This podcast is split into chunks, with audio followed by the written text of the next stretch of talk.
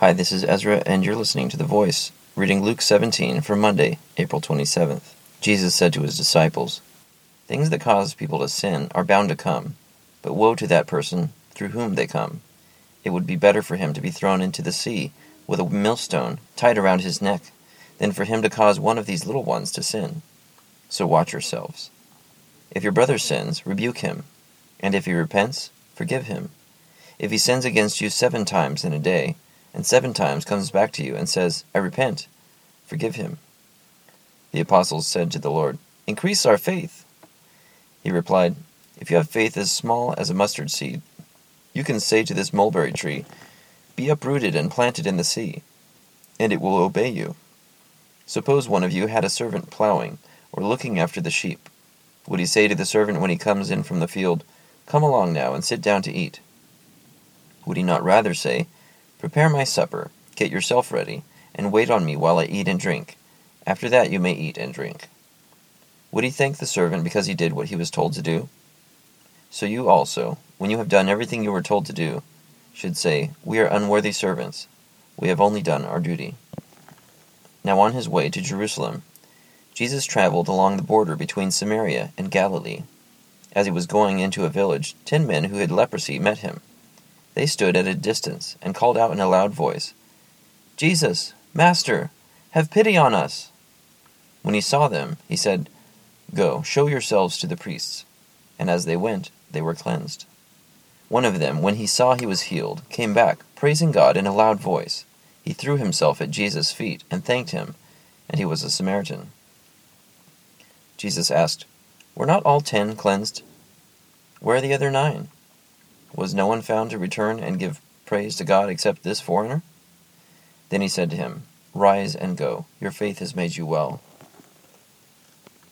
Once, having been asked by the Pharisees when the kingdom of God would come, Jesus replied, The kingdom of God does not come with your careful observation, nor will people say, Here it is, or There it is, because the kingdom of God is within you.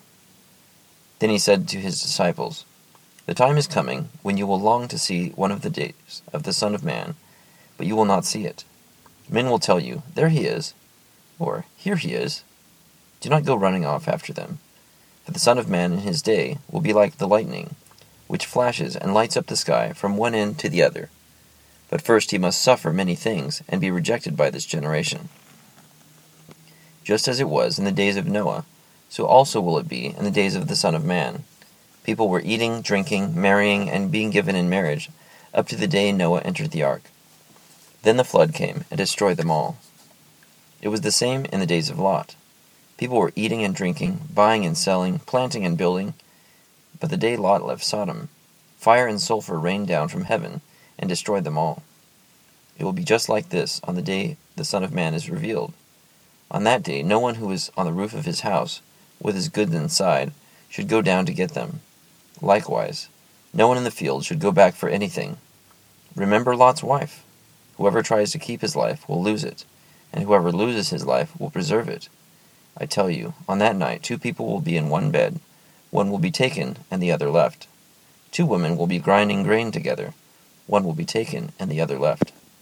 Where, Lord? they asked. He replied, Where there is a dead body, there the vultures will gather. Luke 17. That's an interesting answer when his disciples ask him where this is going to happen, where one person is going to be taken and the other left.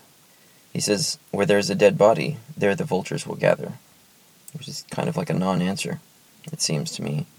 In verse 5, the apostles said to the Lord, Increase our faith.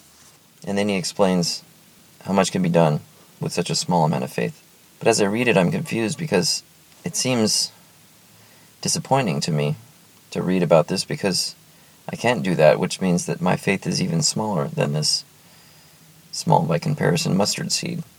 I would think that I would say to the Lord, Increase my faith after hearing this reply instead of before.